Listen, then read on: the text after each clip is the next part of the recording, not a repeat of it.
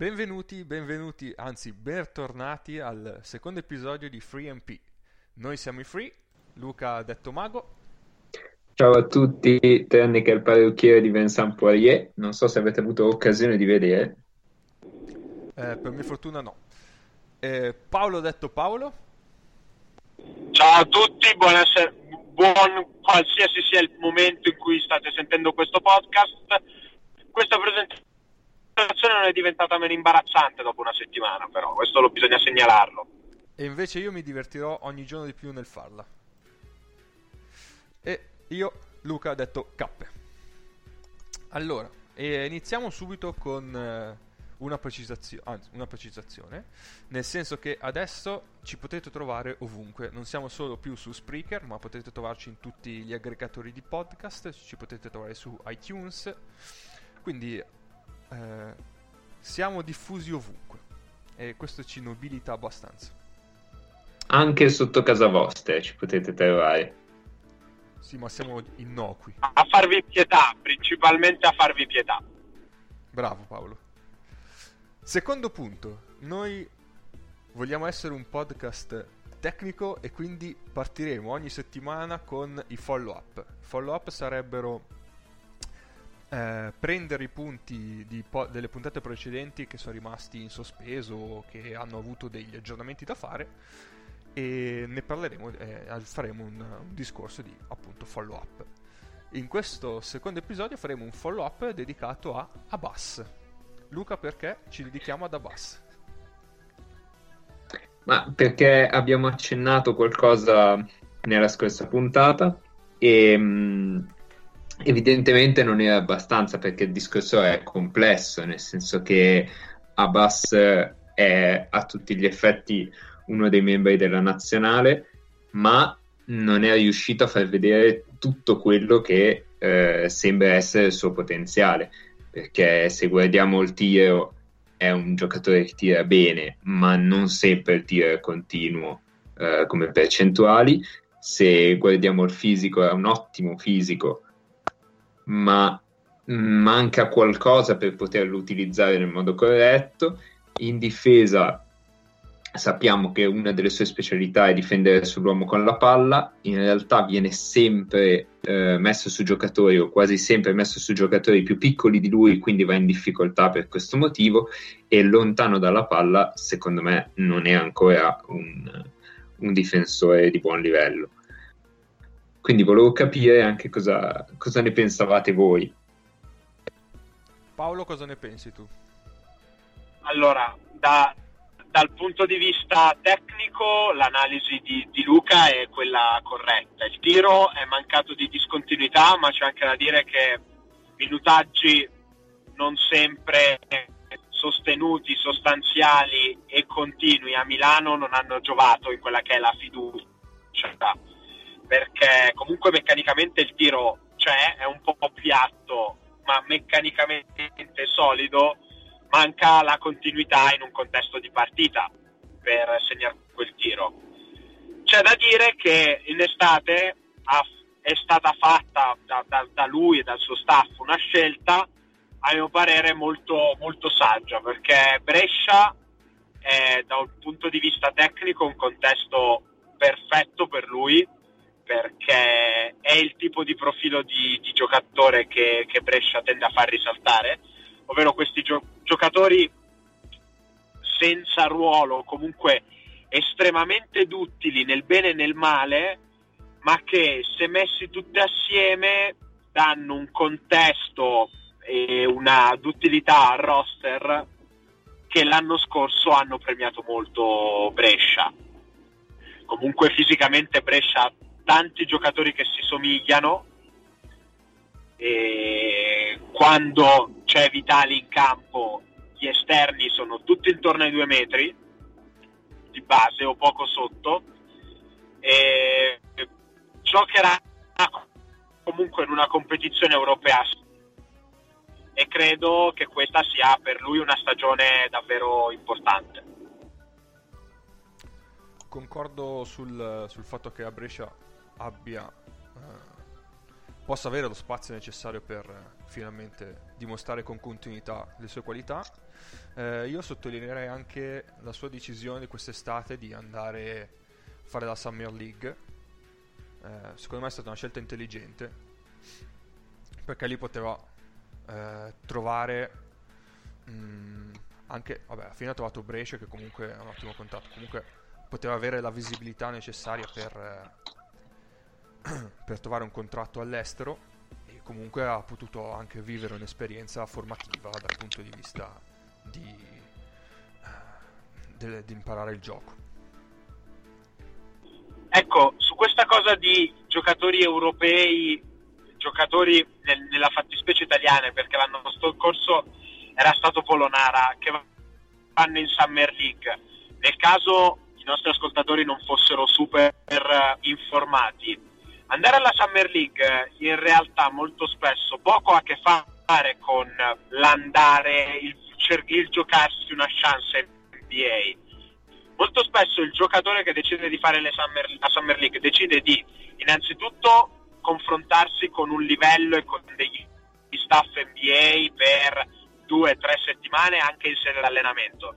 In secondo luogo, tutti gli scout, tutti diciamo, gli executive europei per quelle tre settimane sono a Las Vegas, Orlando, Utah, per cui se si vuole un contratto in Champions League, Eurocup, eh, Eurolega, bisogna essere a Las Vegas in quel periodo dell'anno. Quindi ecco, non essere troppo cattivi con dei giocatori che decidono di fare la Summer League pensando che sia fatto per andare in NBA, perché non è così. Las Vegas è il posto in cui essere per cercare un contratto in una squadra europea da competizioni europee, ecco.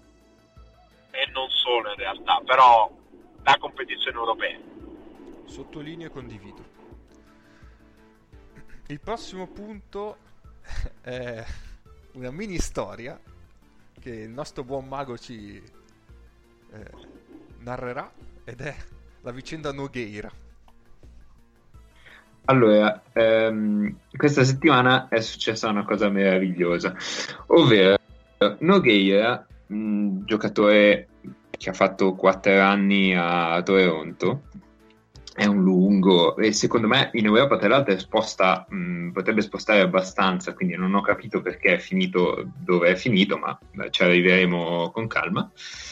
Um, ha firmato un contratto col Fuenlabrada in Spagna, in ACB. Se non che ehm, spunta fuori la dirigenza delle Studiantes abbastanza dal nulla, per tutti quanti, tranne che per loro, che evidentemente sapevano qualcosa, e ehm, dichiarano che Nogueira ha i, diciamo, i diritti mh, relativi al campionato di ASB e relativi all'Europa di Nogueira sono ancora loro, perché eh, Nogueira giocava nelle Studiantes prima di, del draft e di andare a Toronto. A questo punto eh, Fuenlabrada risponde che mh, mm, non hanno mai visto nessuna carta eh, che segnalasse questa cosa. E ehm, anzi attaccano perché eh, da Fuenlabrada dicono che ehm, le studenti sta mettendo i bastoni fra le ruote eh, a questo accordo per cercare di firmare lui Nogueira. Quindi evidentemente poi spunta qualche carta che mh, dimostra questa cosa perché eh, la dirigenza di Fuenlabrada eh, assolda un, um, dei periti che eh, verificano che secondo loro la firma sul contratto non è in realtà di Nogueira, ma è una firma falsificata. E questa già è una cosa bellissima di per sé, eh, una storia meravigliosa.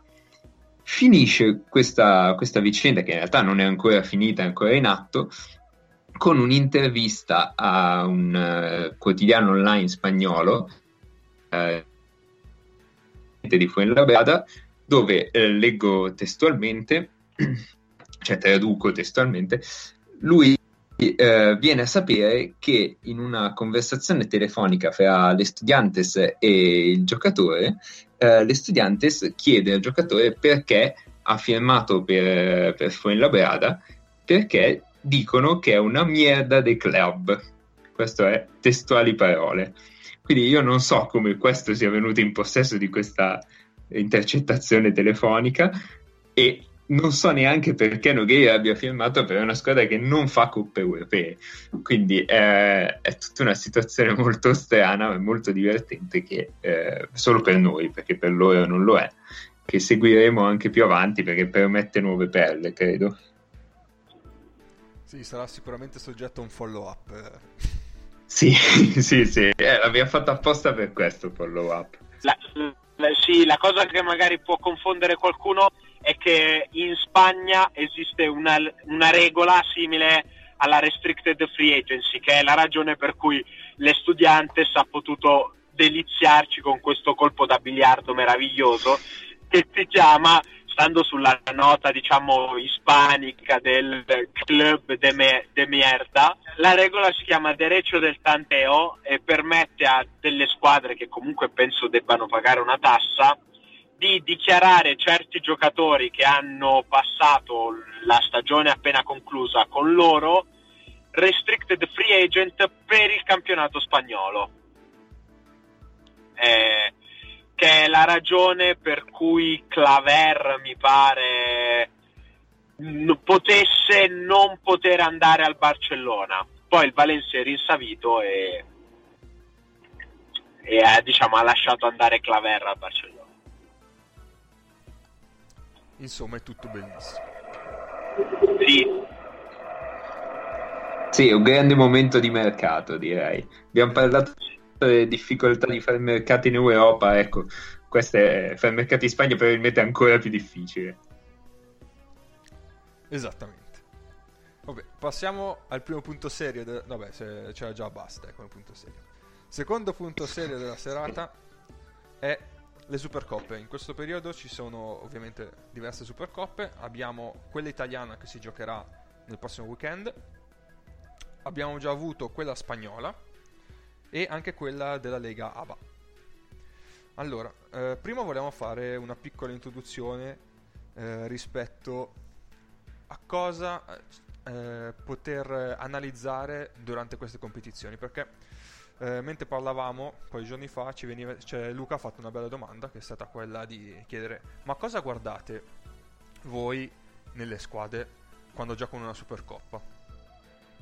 E ci sembrava un bel punto di, di discussione da fare.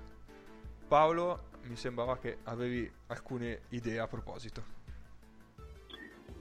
Sì perché allora, le squadre che giocano la Supercoppa di una qualsiasi competizione, qualsiasi campionato nazionale, sono spesso impegnate in competizioni europee.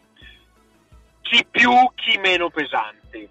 Ora, questo comporta fare un tipo di lavoro ca- in questo periodo dell'anno con dei carichi molto pesanti.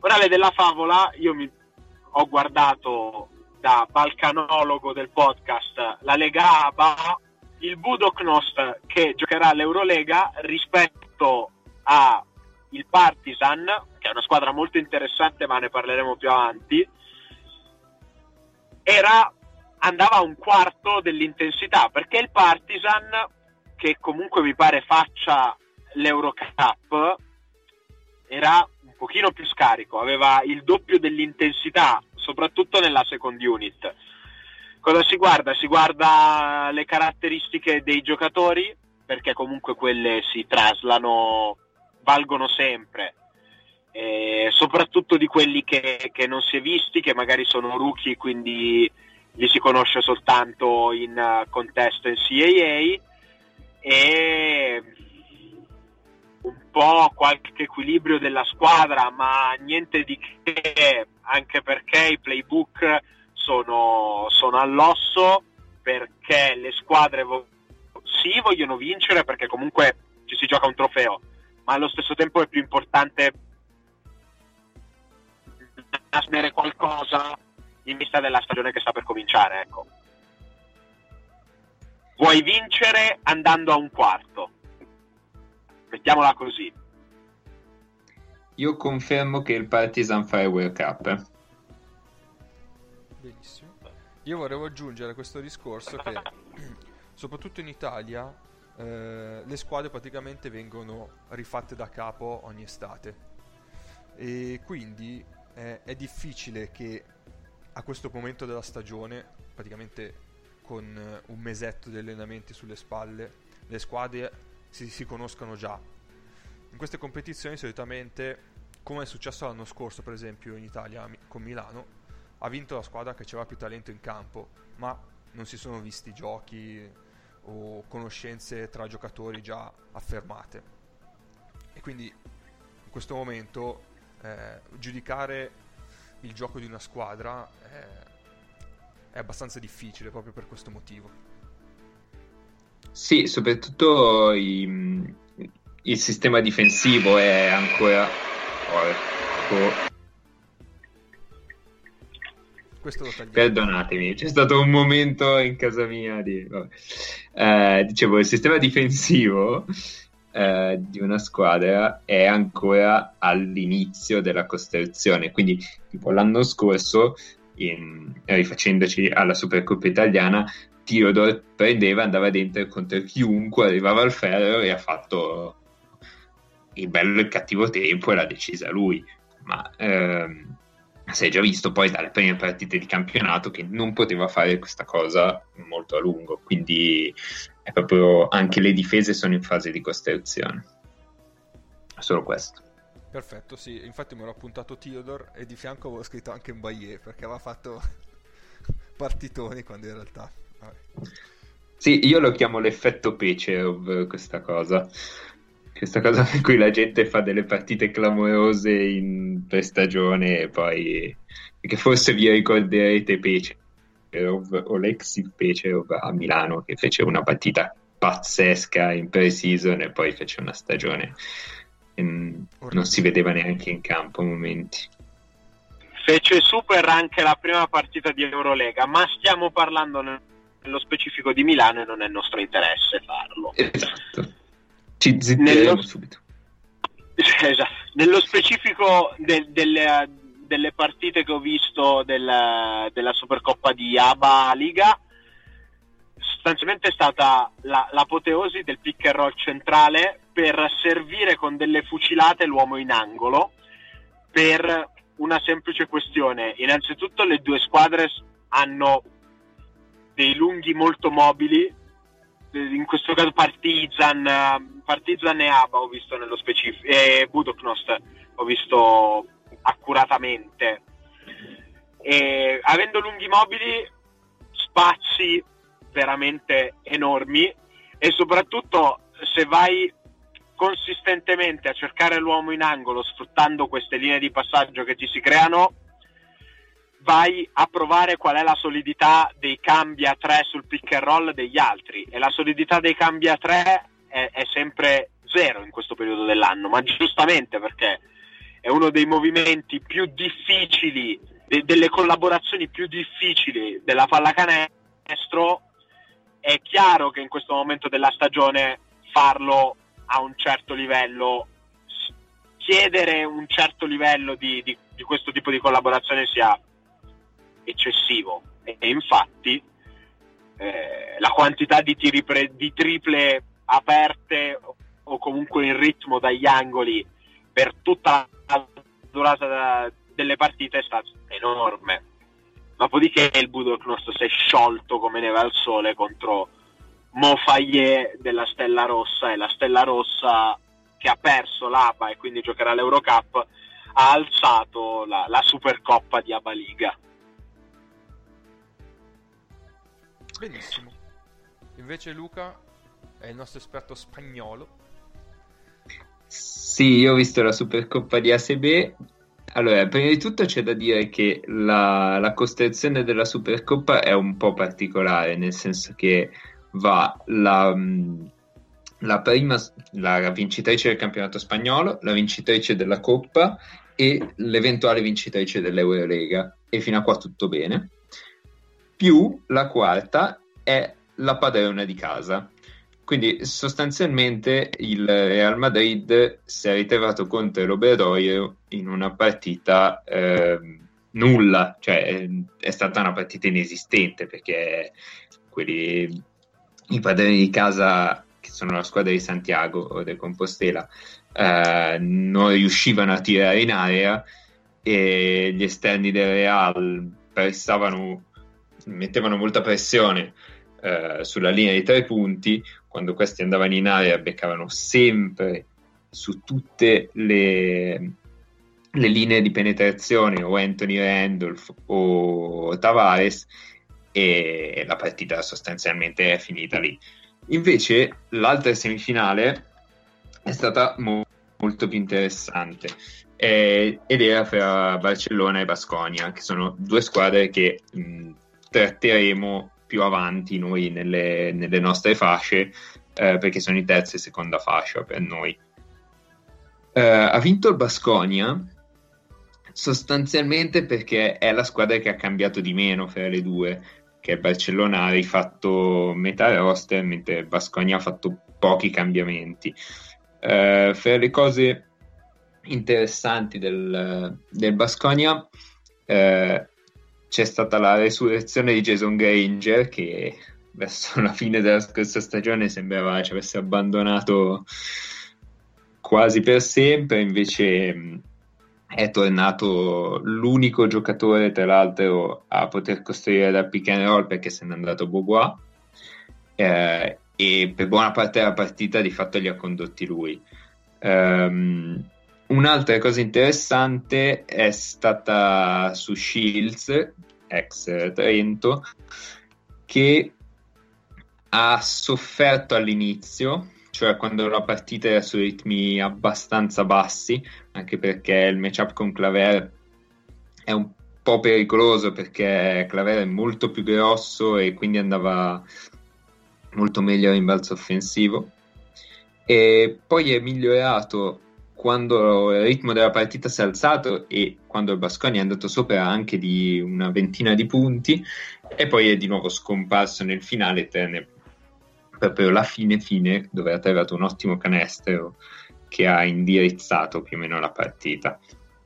Altre cose interessanti eh, da parte questa volta del Barcellona sono Kyle Kuric che è un tiratore che arriva dallo Zenit San Pietroburgo ed è diciamo quanto di più simile a JC Carroll in ACB, più o meno.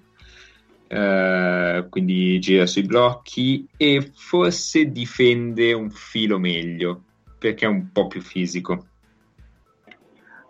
Um, e mh, mm, Roland Smith che è un ritorno di un prestito, è un lettone di 23 anni, è un ritorno di un prestito dal Fuenlabrada, di qui sopra, e, e, di fatto ha cambiato la partita perché, perché correva al campo in un modo diverso rispetto agli altri lunghi e, e con Pangos, questo è un momento Homer Pangos, eh, e con Pangos avere un lungo che corre fa la differenza Ecco, Pangos è colui che ha permesso al Barcellona di restare in partita, nel senso che sul meno 18 è entrato lui, è stato panchinato Ertel, che a me piace ma fino a un certo punto, e, ed effettivamente ha, ha, trascinato in una perenne transizione il Barcellona, proprio girando completamente il ritmo della partita. Uh, Ah, l'altra cosa da dire è che ovviamente avendo contro Marcelino Huertas è tutto più facile, nel senso che nel momento in cui il Basconia doveva solo controllare, Huertas ha perso tre o quattro palloni secondo me devastanti. Quindi se si liberassero di Huertas e prendesse un secondo ball handler da mettere dietro Jason Granger, secondo me il Basconia sarebbe molto più pericoloso così ogni tanto va in crisi. E, ehm, per quanto riguarda l'ultimo punto sul Basconia, Daron Hilliard, che dovrebbe essere l'americano con i punti nelle mani, diciamo, eh, quello che segna al posto di Beaubois, mh, mm, è andato davvero male in questa partita perché fondamentalmente ha bloccato la palla a metà campo quando il Bascogna ha trovato le cose migliori in transizione. E ci sta che sia un adattamento perché come un adattamento da fare perché come avete detto voi è per stagione praticamente eh, hanno giocato poche partite si sono allenati poco e quindi è tutta una questione di, di riuscire a entrare nel ritmo dell'attacco.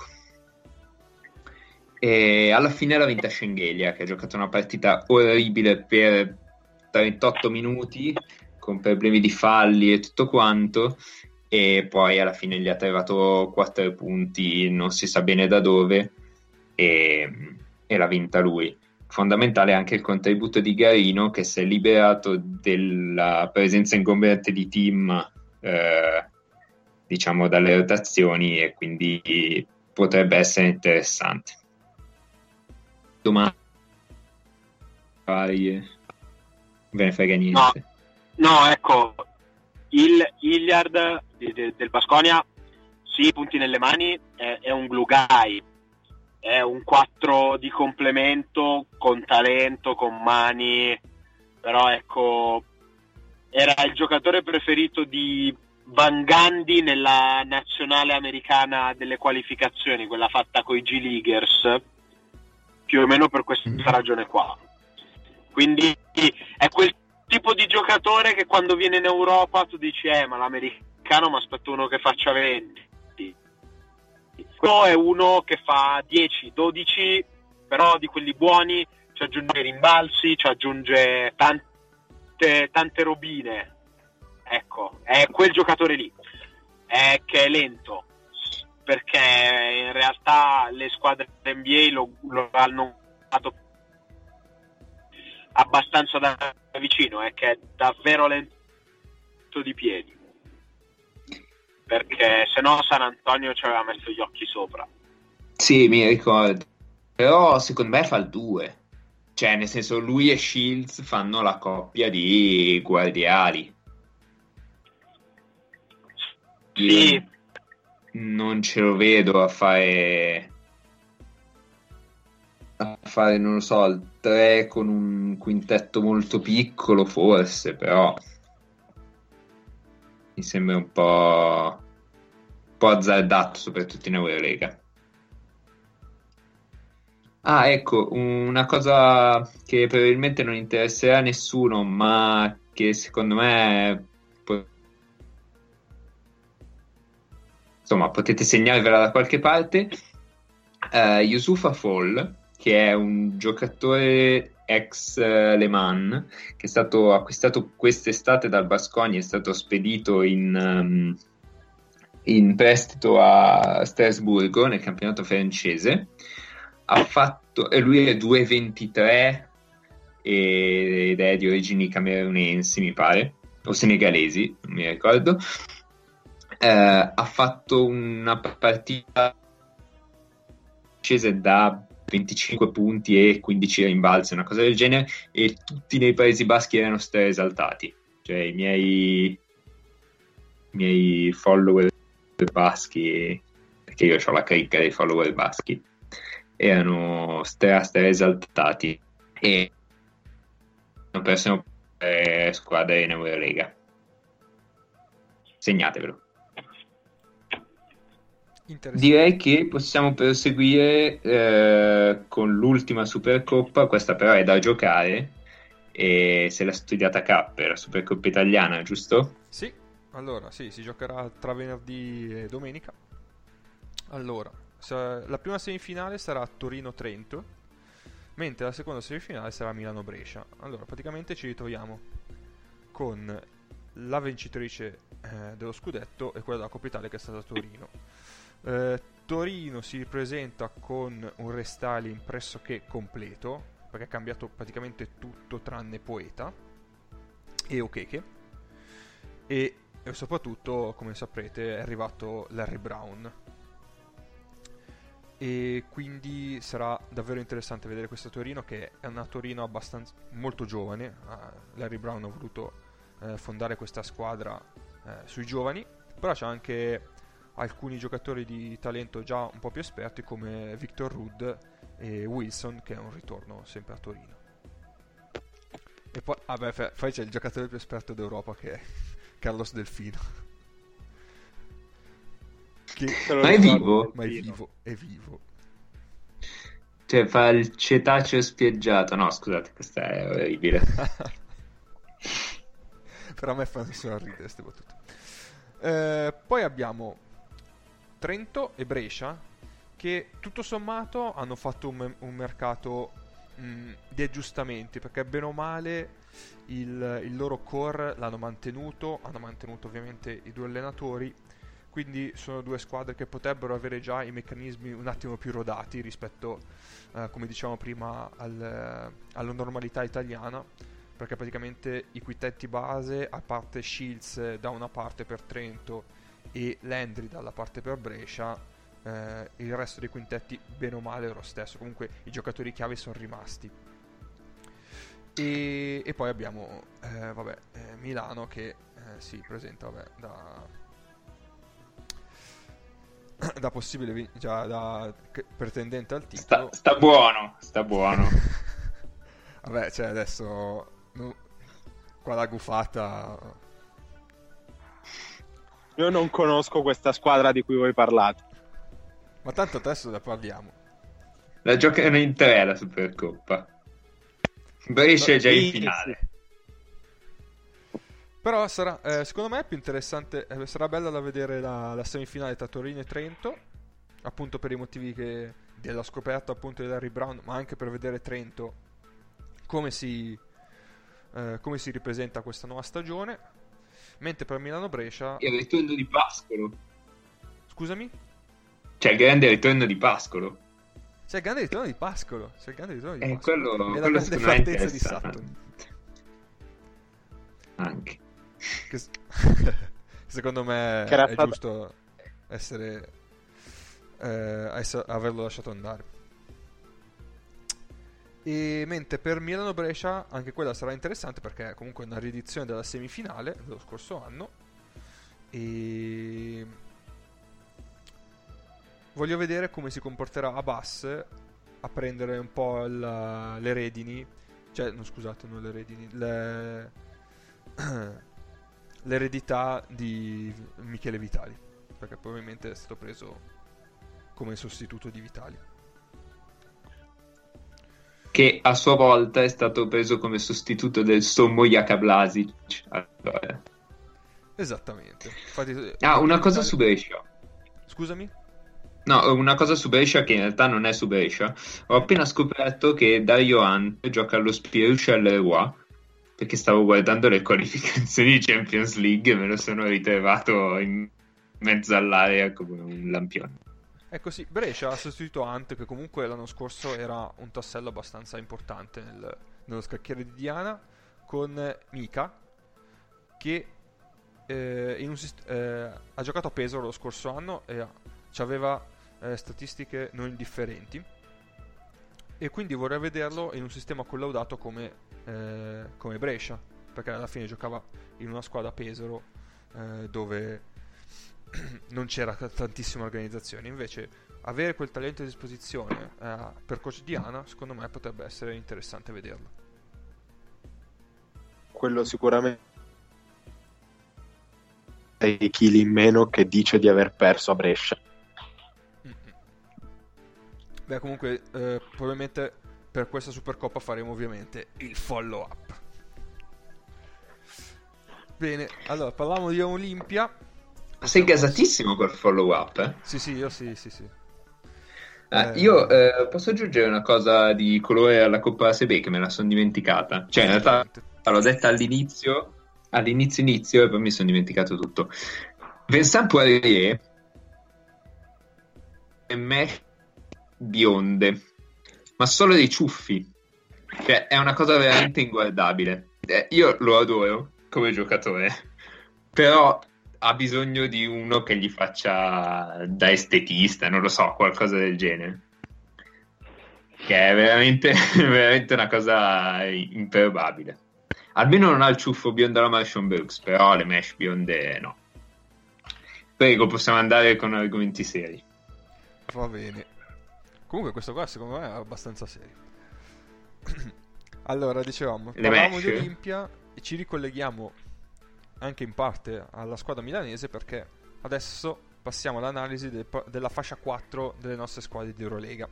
Nella fascia 4 troviamo appunto, oltre all'Olimpia, il Maccabi, lo Zalgiris e il Bayern. È tutto finito. È tutto finito, quindi mi ricordo... Scusa, hai detto Jalgiris e quindi... Scusa? Hai detto Jalgiris e quindi è tutto finito. Eh, mi Esatto. parte in automatico. appunto ti ricollego appunto con l'hashtag è tutto finito e ti do la parola per parlare un po' dello Zalgiris Allora, è tutto finito, se non l'avete ancora capito. Eh, perché? Perché abbiamo perso, noi dello Jalgiris, abbiamo perso eh, Kevin Pangos che era mm, il motore, cioè io l'ho sempre definito il motore della squadra, perché tramite il suo movimento con la palla. Da transizione si passava automaticamente a un gioco costruito a metà campo. Ed era l'unico in grado di fare quella cosa. Eh, era l'unico in grado di trascinarsi la squadra dietro in un movimento collettivo. L'altro che lo poteva fare era Vasilij Micic e soprattutto lo faceva quando Pangos invece girava sui blocchi magari. E abbiamo perso anche lui quindi ehm, c'è proprio questo, secondo me c'è questo tema che eh, possa fare quel lavoro e possa avere la, la credibilità per farlo, perché eh, Pangos lo faceva molto bene perché era sempre un pericolo per le difese. È un ottimo passatore, è un buon tiratore dal palleggio, anzi, qualcosa di più, ha tirato col 40% l'anno scorso, ed è pericoloso in penetrazione e questo generava tutta una serie di problemi per la difesa. Ora ehm, è arrivato eh, World Cup, è arrivato Walters ed è arrivato Westerman che possono eh, provare a ricoprire tutti e tre quel ruolo lì. Ehm, forse è Westerman il più indicato, che è arrivato proprio adesso. Perché eh, è il miglior giocatore di pick and roll secondo me fra questi tre. Almeno a me piaceva un sacco. Il problema è che piaceva prima che si rompesse poi eh, rotto a fine anno con eh, col Sesca. Eh, il problema è che non è pericoloso come, come Pangos in penetrazione questo secondo me è il punto fondamentale.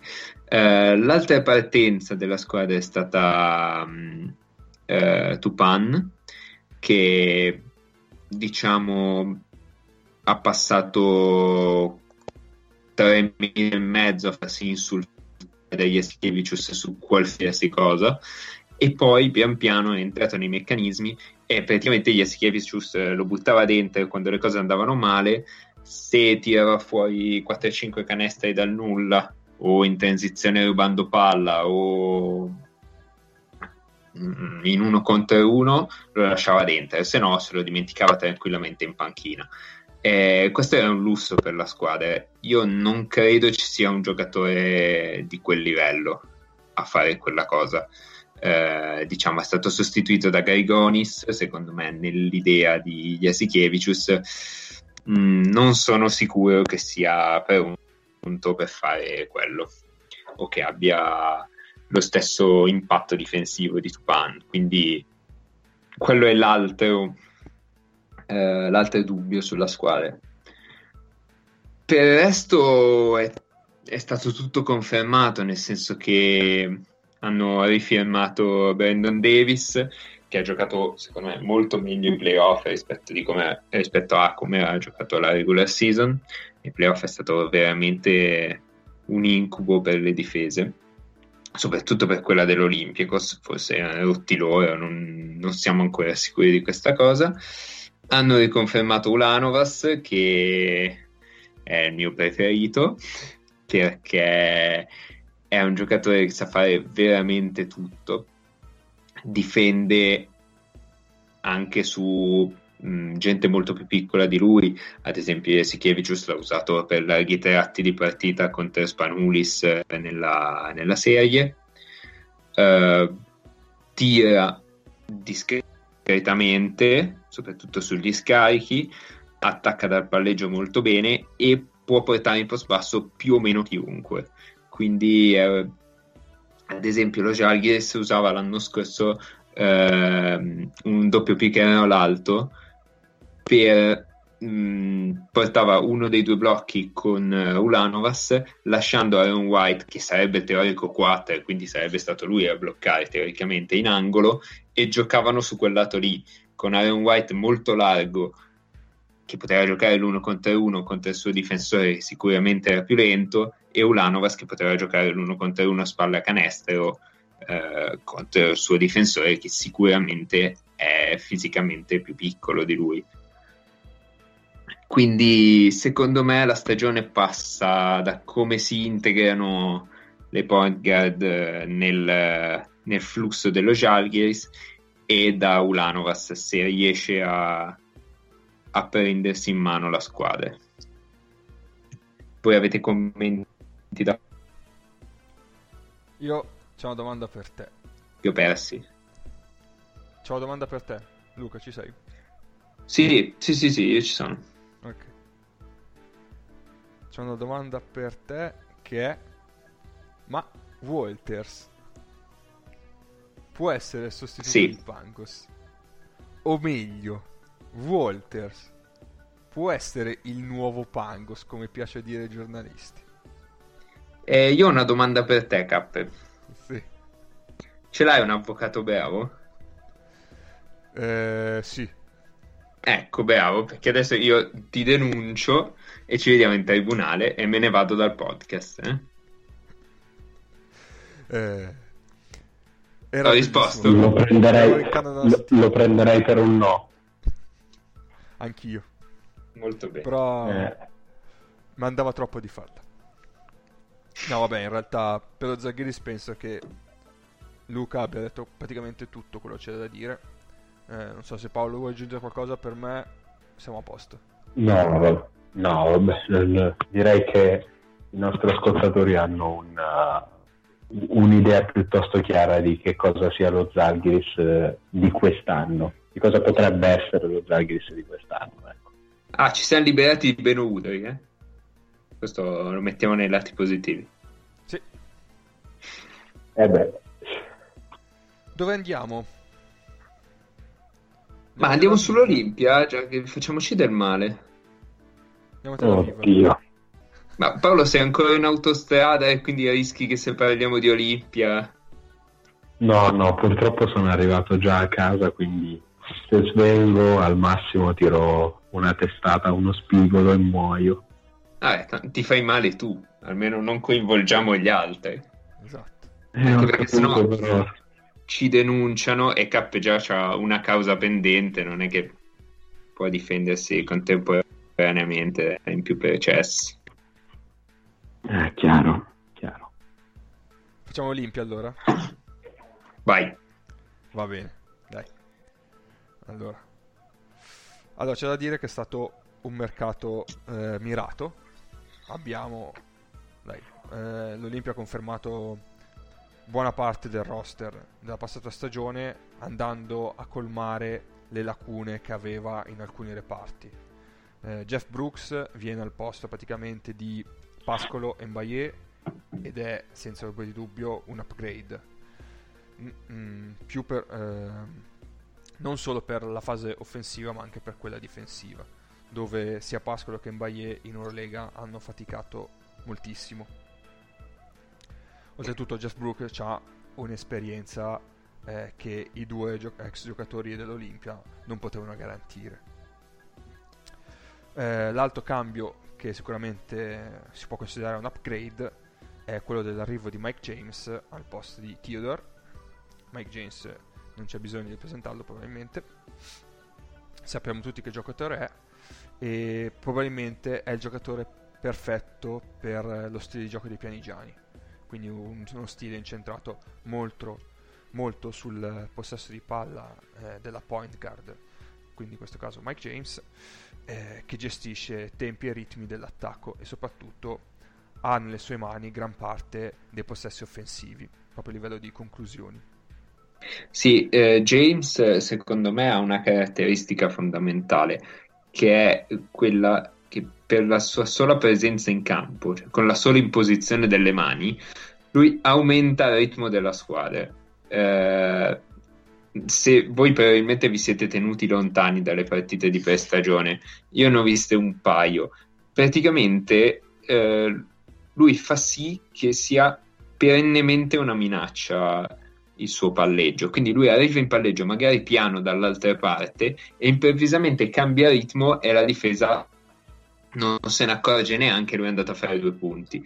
Oppure prendere in balzo, perché è un ottimo rimbalzista mh, per la taglia, diciamo, e conduce direttamente il contropiede.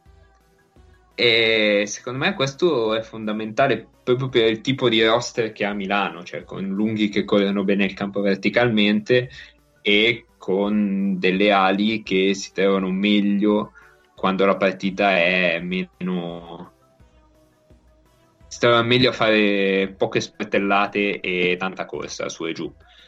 Ad esempio Kuzminskas. Sì. Kuzminskas sicuramente gioverà della presenza di James. E poi c'è l'arrivo di, della Valle al posto praticamente di Abbas. Allora, Della Valle ha dimostrato eh, di essere un, un, ottimo produttore di punti. C'è da vedere in una condizione nettamente differente rispetto a Reggio Emilia. A Reggio Emilia aveva praticamente tutti i palloni tra le mani. In questo caso eh, probabilmente giocherà molto off the ball. L'ha già fatto un pochetto in nazionale, devo dire, nelle partite che ho visto, nelle, due partite, nelle ultime due partite nazionale e non si è comportato male. La prima in cui ha iniziato a infilare triple, dopo si è messo in ritmo e praticamente un tiratore del genere quando si mette in ritmo è difficile da fermare. C'è a vedere però eh, l'impatto fisico che avrà eh, sulle guardie, sulle ali eh, europee e quello è molto un'incognita rispetto al suo fisico. E... Sì, sono d'accordo perché ti può capitare la partita in cui della Vallente deve marcare Shields per dire e, e boh, cioè, eh, tanti auguri. Esattamente. Quindi... Un punto incognito su Della Valle, ma non tanto sul giocatore in sé, è mai con la convivenza con Bertans, perché entrambi sono tiratori eh, che hanno ottime percentuali in uscita dai blocchi. E quindi volevo capire, anche secondo voi, come potrebbe essere una convivenza tra questi giocatori. Secondo me Bertans è uno dei migliori in uscita dai blocchi in Europa, della Valle deve ancora confermarlo ovviamente. Ma come si possono integrare questi due giocatori simili a mio parere in un roster del genere? Ma secondo me eh, la cosa più semplice, la risposta più semplice è Bertans fa Eurolega e basta, anche perché per la questione numero di stranieri in campionato, e eh, Della Valle fa principalmente Serie A. E quello che manca della Valle per essere Bertans in uscita dai blocchi è la rapidità con cui mette a posto i piedi e prende il tiro. Cioè Bertans su quello è illegale e della Valle spesso mette la palla per terra, fa un palleggio di troppo e quindi gli manca quella cosa lì. E la vedo dura che che vengano schierati quintetti con, uh, con entrambi perché non sono sostenibili dal punto di vista difensivo, secondo me. In realtà l'anno scorso abbiamo visto che Bertans, quando deve fare il terzo esterno, quindi mm, che sia con James Enedovic, che sia con uh, Cinciarini e uno dei due, soffre tantissimo il rimbalzo difensivo perché non ha il fisico per tenere i tre di Eurolega. E prendi, non lo so, Anga, rischia di, di, fare tre azioni difensive contro Anga e Anga il rimbalzo offensivo lo massacra. Quindi, sì. secondo me il problema di Bertans è quello. Sì, sì, Paolo? Allora, credo che su, su, questa parte qua, diciamo la parte da due, Luca abbia spiegato abbastanza bene quali siano i problemi.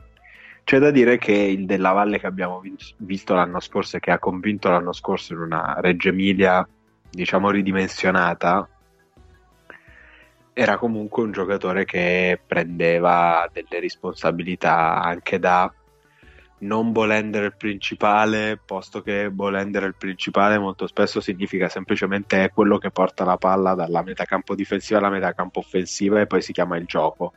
No, molto spesso la palla magari la portava su Candy o Yompart, ma il gioco poi era di, di Della Valle, quindi credo che ci sia una sorta di sviluppo da pianigiani quindi da far partire la circolazione di palla e eventualmente sugli spazi creati prendere vantaggio e concretizzarlo anche presto.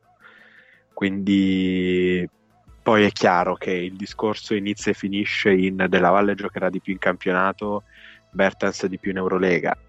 E, è importante per Milano che questo tipo di gerarchie venga mantenuto per quanto più tempo possibile che non si prema subito il panic button uh, andando in, in, sofferenza con le rotazioni per vincere una partita di più in campionato italiano o vincere di 20 al posto che di 10 una partita di Eurolega oppure perderne una di 10 al posto che di 20 ecco sempre in Eurolega sì beh Altre questioni? Nedovic. Vai. Ma ehm, allora, se proviamo a valutare l'arrivo di Nedovic come l'uomo al posto di... Eh, noteremo subito che Nedovic tira meglio sugli scarichi, si muove lontano dalla palla, a differenza di Gaudok, e è capace di passare la palla nelle mani di un compagno, sempre a differenza di Gaudok. Eh, infatti, secondo me, uno dei problemi della, della scorsa stagione era che mh, mm, una volta preso un vantaggio nell'uno contro uno, rigorosamente dal palleggio, non riuscivamo a passare la palla fuori sul raddoppio. Adesso sto usando il noi come per lo Jalgiris, ma noi siamo solo lo Jalgiris, l'Olimpia sono loro.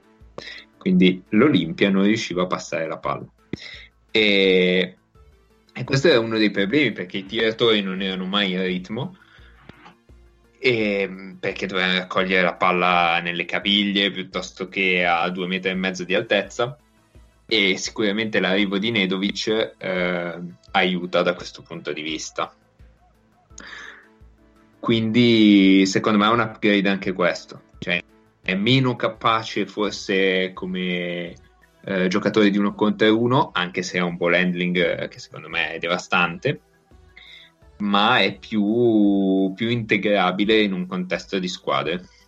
Quindi è in grado di fare anche in alcune partite quasi lo specialista del tiro, lasciando di uno contro uno alle ali o a, a Mike James. Direi che abbiamo esaurito le questioni. Sì, direi anch'io. Allora, ci sì, mancano sì. Maccabi e vogliamo... dove vogliamo andare? Andiamo col Bayern? Andiamo col Bayern, dai. Secondo me Bayern è di Paolo. Eh. Allora, eh, l'anno scorso erano, erano, una delle squadre più, più divertenti da guardare in Eurocup hanno confermato molto, mantengono comunque la loro politica del centrino, del centrino atletico che va molto in, in Germania. L'anno scorso il Brose aveva, eh, co- come si chiamava? Non mi ricordo. Musli? No, l'altro. Deja Musli? No, Rubit. Ah, sì. Rubit. Uh, sì, ok, giocava anche qua. Centri sì. piccoli, uh, atletici.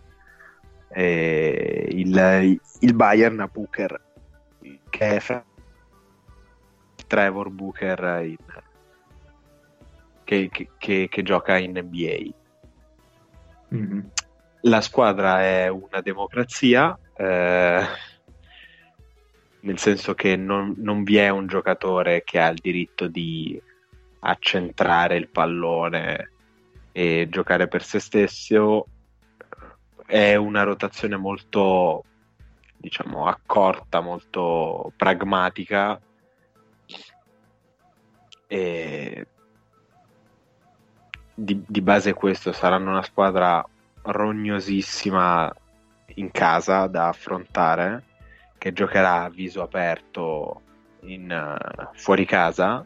Vi sono giocatori esperti della competizione. E, e questo è quanto diciamo. io ho due domande.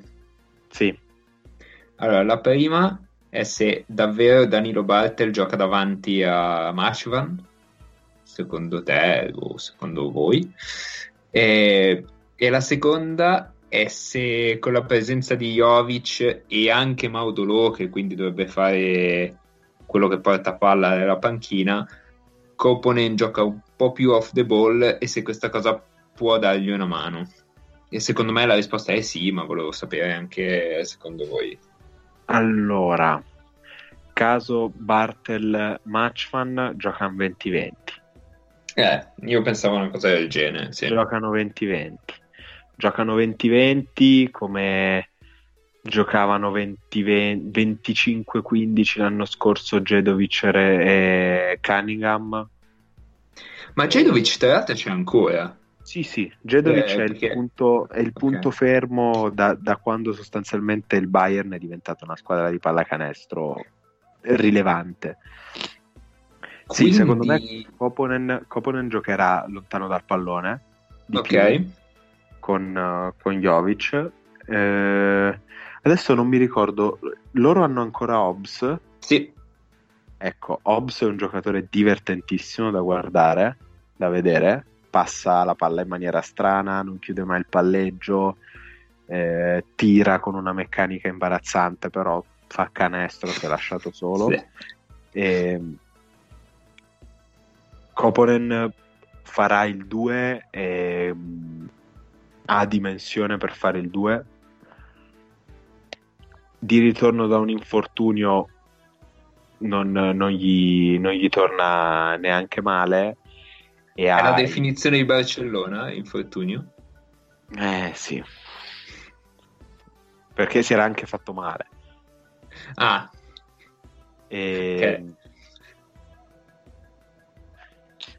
sì, secondo me questo gli darà una mano avere tante persone che possono portare la palla e soprattutto che possono creare vantaggi a metà campo. Non, no, non è un indifferente e soprattutto, diciamo, abbinato a questo è una squadra di passatori, una squadra con tanta gente che passa il pallone Jovic è uno che non chiude il palleggio mai e poi serve ai compagni. Eh, Maudolo meno, eh, però è un giocatore che vale assolutamente quel livello e vale assolutamente il cambio di una squadra di Eurolega. E poi la questione è sempre quanto pagano, quanto pagano fisicamente i propri lunghi Beh, comunque Dosevic cioè, mh, è un po' stupido, eh. però fisicamente è, un... è di ottimo livello per l'Eurolega, secondo me. Sì, il problema è che hai anche Booker prima. Eh, 20-20 anche loro. Sì, sì, sì, so, so, siamo comunque 20, sono comunque 20-20. Eh, sono, in, sono interessanti. Se, se, la stagione comincia male, magari si riprendono, però no, non si esce dal partecipare con, con dignità, ma senza velleità. Se la stagione dovesse, in, dovesse iniziare a cominciare sulla strada giusta, possono essere un, una squadra fastidiosa da, c'è anche da dire che è la stessa identica cosa che, che, si, che si è detta negli ultimi anni del Bamberg. Beh, e per una stagione lo è stato. E per una stagione sì. Cioè, c'è stato un anno in cui, vabbè, avevano, avevano della gente di un livello superiore probabilmente a quello che si attribuiva a quella squadra. Cioè, Wanamaker, Melli, già da soli, e Miller, poi... Darius Miller. Darius Miller, certo. Zisis ancora nel, quasi nel pieno della carriera, quindi col senno di poi aveva senso quella stagione del, del Bamberg. Eh, non abbiamo detto una cosa, secondo me, eh, su Olimpia e Jalgiris. Cioè, noi li abbiamo messi nella fascia di quelli che lottano fino alla ventesima, venticinquesima partita per i playoff e poi escono. Secondo voi c'è uno scenario in cui vanno ai playoff?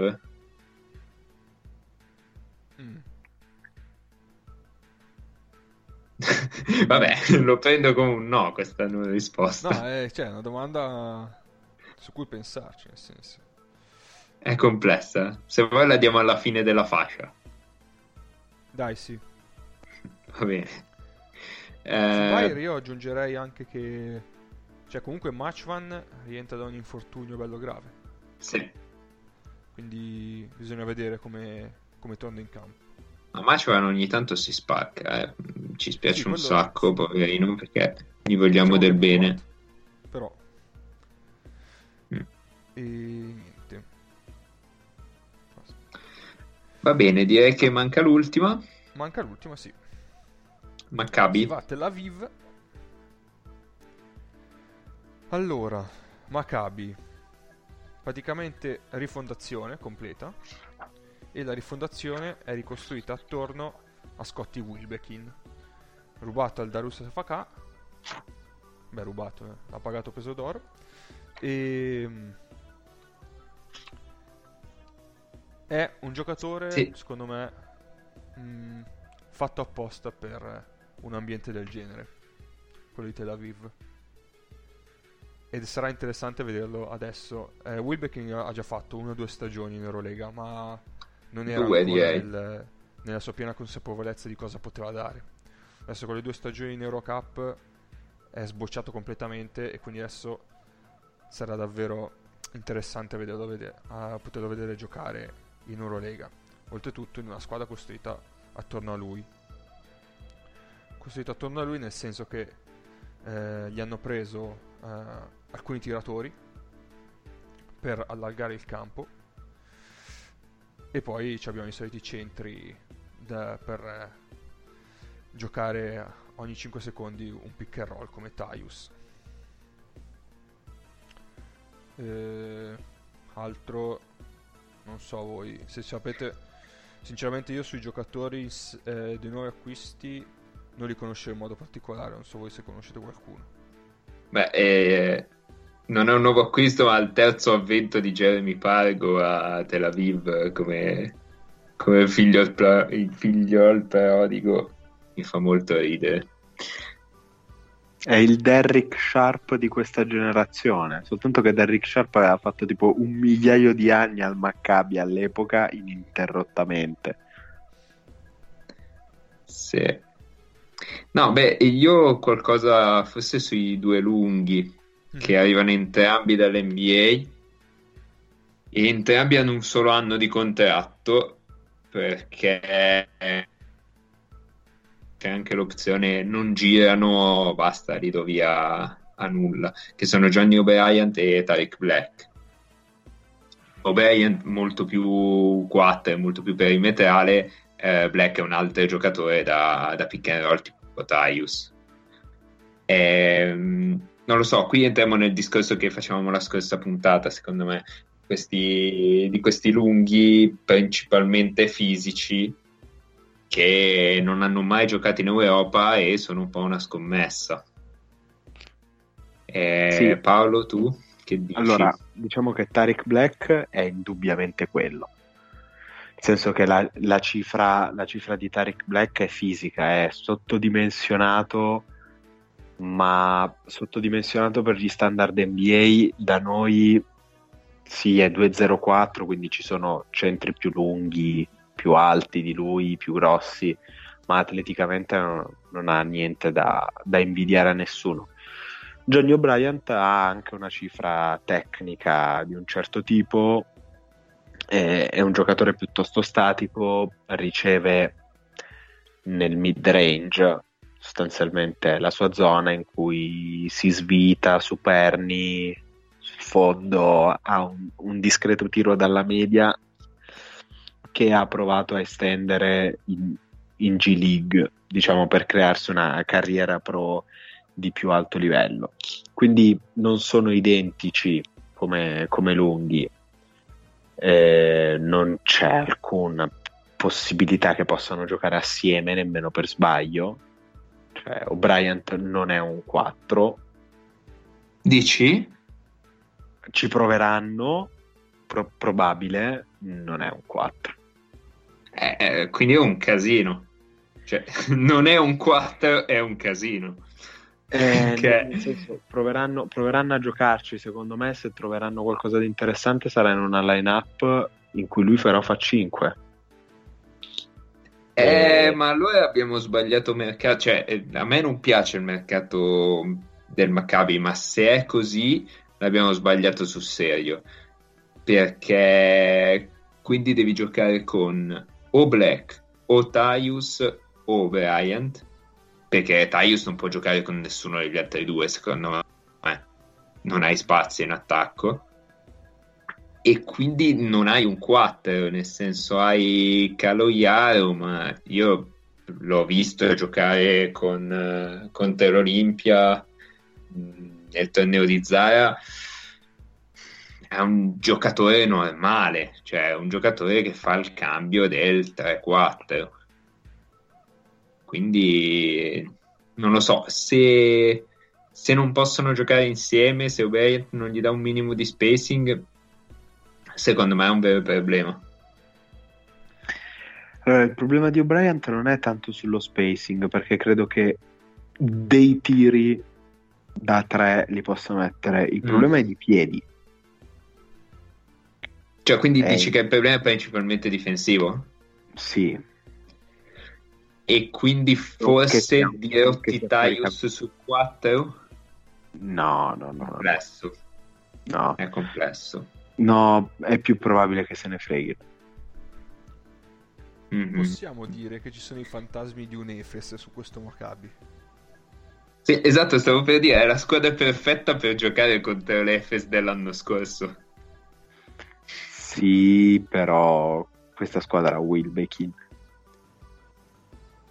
eh vabbè, ma l'Efes non era scarso sugli esterni, eh, l'anno scorso. Sì, sì, ok. Vabbè, ok, Wilbekin è un giocatore di un altro livello, cioè uno dei primi 10 d'Europa. 10. Mm, però... Boh, secondo me il dubbio Lunghi assomiglia molto al dubbio Lunghi dell'Efes dell'anno scorso. Ah sì, da quel punto Quindi di vista. firmeranno Tony Douglas a metà stagione. Vabbè, dai, andiamo, andiamo, avanti. E su queste note veramente tristissime andiamo avanti con, con l'ultimo. No, abbiamo finito. Cioè, nel senso, abbiamo eh, finito la, fa- la, quarta fascia. Passiamo solo una cosa sul Maccabi. Dica. Playoff per Penodite. Dai, stai buono. E ci lavoriamo, dai. Ok, ci quindi... pensiamo, ci penso e ti dico. Le faremo sapere noi. Se, Faccio se una pisciata e ci penso. Tra le quattro, chi ha la più chance per andare ai playoff? Paolo? Eh... Cioè, ognuno dia una sua... Una sua scommessa. Pro- se Vai, proprio Paolo. proprio? Sì, sì. proprio proprio. Noi. Olimpia. Luca? Eh, anche, anche secondo me. Cioè, voi Olimpia. Noi Žalgiris niente. E io volevo dire Olimpia, però per, per non fare tutte e tre la stessa risposta dico Bayer. Se, se si trova una cifra difensiva accettabile e si riesce ad avere un'intensità sulle 30 partite che la lunghezza del roster ci può garantire, l'Olimpia può arrivare ottava. Che poi io continuo ad usare la prima persona plurale che fa un male, mi dà un fastidio incredibile. Mi, devo far passare questa abitudine. E, mh, altrimenti niente. Altrimenti si partecipa. Bene, con dignità, però si partecipa. Sì. Allora io dico Ok, quindi abbiamo seccato sette squadre. Cioè, di fatto per noi sette squadre non possono arrivare ai playoff e se la giocano in nove. Beh, è- è- 10 squadre se, se la sono giocata negli ultimi due anni.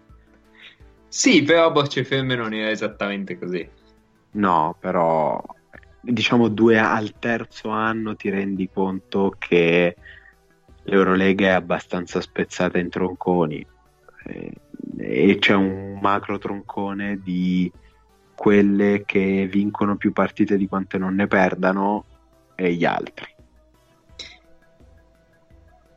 Benissimo. che, son- che sono a livello di quelle un pochino più sopra ma stringi stringi perdono Ci sta, sono d'accordo. Sì, sì, sì. Facciamo l'ultimo punto? vai Sì, l'ultimo punto in cui ci scanniamo fra di noi. Esatto. esatto Allora, Allora, per- gentile pubblico Va- vado io, vai tu. Allora, praticamente abbiamo scelto ognuno un giocatore da seguire che sarà un rookie di questa stagione europea da seguire durante l'anno per eh, poi dare dei giudizi sul suo operato e sull'operato della sua squadra. Dopodiché il secondo verrà selezionato dagli altri due. Quindi, e nessu- eh, ovviamente ancora nessuno sa, sono eh, reazioni live, perché noi facciamo tipo queste challenge che vanno di moda su YouTube. Esatto, Allora. quindi ognuno si becca uno che gli piace e uno per cui insulta gli altri fino a fine stagione. Perfetto. Allora, partiamo dalle selezioni proprie. Mago, chi hai selezionato? Io ho selezionato Kyle Kuric, eh, di cui ho parlato prima perché ho visto il Barça e mi è piaciuto. E mi piace il Barça e quindi ogni tanto me lo vedrò e me lo voglio godere. Ti piace il Barça perché c'è Pangos. E perché c'è Jaka Blasic. Voi continuate... E Power Ribas anche. Power Ribas mi piace un casino. Paolo, chi hai selezionato?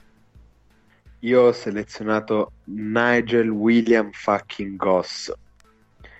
Olympiacos l'anno scorso al Partizan, lo seguo da quando andava all'high school.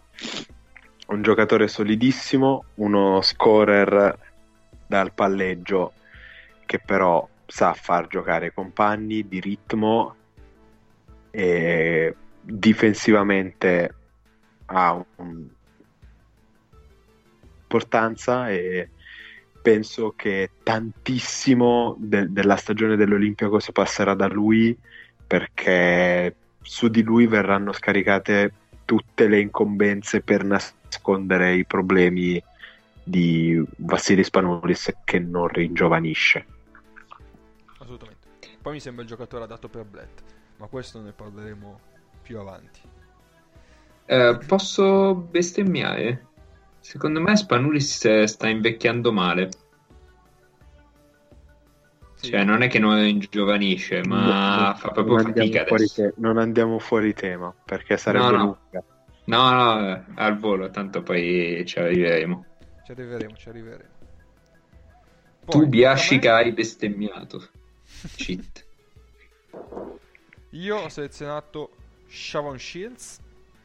Strano. Vabbè, Vabbè. Non, è, non è un, eh, un segreto che sia innamorato di questo giocatore da due anni a questa parte. Quindi sono ben felice di seguirlo in Eurolega. Poi passiamo alle sorprese. Io direi di iniziare con me. Ok, vado io? Sì, sì, diglielo tu. Allora, eh, siccome noi sappiamo che una squadra che non sopporti è il Kimchi, ti costringeremo a guardare il Kimchi e abbiamo... Però vabbè, ti abbiamo do- riaddolcito la pillola, nel senso che dovrei vedere Jordan Mikey. Vabbè, Però ti vedi anche tutti i possessi di Shved in 1 appunto, contro sì. 5. Però c'è Charles. Cioè, ti, ti vedi, ti vedi come Jordan Mikey non rompe il cazzo sulla linea di fondo quando Schmidt gioca un 1 contro 5, Esatto. aspettando il rimbalzo offensivo per saltare e portarsi via il canestro. Va bene, dai. Lo accetto. Poi ditemi io cosa, cosa devo Allora, no, vedere. aspettate, c'è una sorpresa live sul live. Una sorpresa sulla sorpresa. Sì. Perché? Perché entrambi avete un giocatore della stessa squadra. Però ho voluto oh. tenere live questa cosa. Oh mio dio. Quindi in questo oh. momento voi avete capito entrambi la squadra. Madonna mia, ma perché? No, no, no, no, no, no, no, no. Di quello di Luca. Quindi non so se volete scannarvi per l'Efes o volete tenere il Maccabi. Ma scusa, quello di Paolo non era Medeo della Valle? Tun tun tun. Panico. No, Paolo, sei ancora per noi? No, dai, no, no. Non mi volete far vedere tutte le No, della Valle. Della Valle avevano scherzato No, in effetti, ma In realtà, in realtà non era della Valle. in realtà la guardiamo già noi l'Olimpia, quindi poi sentiti esentato. Quindi abbiamo tutte e due un giocatore del Maccabi. Sì, Vabbè, eh, chi è il mio? è O'Brien. Oddio. Eh, vabbè. Sì, Così io devo- risponderò alla mia stessa domanda. E io devo guardare Tariq Black, eh? No, E no. no, io ti avevo dato Kendrick Ray. Oh. Cioè, la guardia che non vede un pallone da Wilbekin. Oh, Dio. Come la Dovrò mettiamo guardare. questa cosa? Ci guardiamo tutte e due al Maccabi. Sì, e tra l'altro io dovrò guardare possessi su possessi di un povero Cristo in ala che aspetta il pallone e non vede niente. Eh, vabbè. Scusate, Eh. Ringraziatemi per questa splendida idea. Oddio. Era troppo bello non, eh, non lasciare questo momento da condividere. Non potevo dirvi no. Ma ci sono 16 squadre in Eurolega. 16. Potevate darmi un Dave Balvin, tipo, no? Eh? Mi, mi accontentavo di Hobbs. Eh sì, no, lo sapevo che Hobbs ti piace. Che faccio? Cioè, già ti sei scelto William Goss. Lui e il suo nasone storto. Poi ti regalo anche una Ferrari e ti do un'autostrada tedesca. Cioè, Eh, no, male. eh sì. Vabbè, che, che- che stagione veramente che inizia con dei presupposti me- meravigliosi. Inizia già male così. Va eh, bene. già. Già, già, già, già. No, non so, vogliamo... Vogliamo cambiare o tenete entrambi il Maccabi? Ma sì, ma teniamo a Teniamo. Maccabi. Ma Tanto facciamo questa cosa, ma poi non è che le guardiamo veramente le partite. Sì, ma No, tu vediamo. non, spoilerare. Guardiamo Eh. i highlights. Leggo i tabellini, ma su via. Mica mi metterò a fare una valutazione vera guardando una partita vera giocata. Non scherzare. Va bene. Direi che sul minuto e 20 possiamo concludere. Ah, è che fai come Bepponato? Un'ora e venti, eh? Cosa ho detto? Un minuto e venti? Eh sì. Sì, però noi adesso ci, citiamo Bepponato, se non ci fanno un neanche sport, però mi offendo, eh. C'è stato un po' di robot. Vabbè, eh, vabbè, no, no, comunque di base voglio i marchettoni da quelli là che fanno quel podcast molto bellino sullo sport minore, principalmente perché sto cinema lo si fa soltanto per la fama che poi diventano soldi, no? Vero? Esattamente. Ah, ecco. sì. Cioè, io vi dico, se qualcuno prima o poi ci paga, eh, accopatemi prima. Non, Cioè- non ti preoccupare, tu non vedrai un C'è un po' di roba posto. Paolo, eh, ragazzi. Andre- an- andremo un sacco d'accordo. Perfetto. Va bene, direi che abbiamo detto abbastanza cose per cui potremmo essere denunciati anche in questa puntata. Sì? Allora, vi ricordiamo che ci trovate su Twitter at, at freeandpod con eh, il free scritto a numero. Stesso link per la pagina Facebook. Ah, l'altra volta non abbiamo detto la mail? No, sì, l'abbiamo detta. freeandpodcast chiocciolagmail.com tutto scritto a lettere. E ovviamente poi ci trovate su Spreaker, FreeMP. E ovviamente adesso possiamo dirlo che ci trovate ovunque. Su Spotify e su iTunes. Come i dei giornalisti. E vabbè. Mi ritiro. Direi che per oggi è tutto. Ci sentiamo Vabbè. la prossima settimana. Statemi bene. Aspetta, KP, Dica. puoi dire un attimo Buduk nostra ai nostri ascoltatori che sognano questa chiusura? Udok nostro. Grazie. Vai. Ciao. Settimana prossima.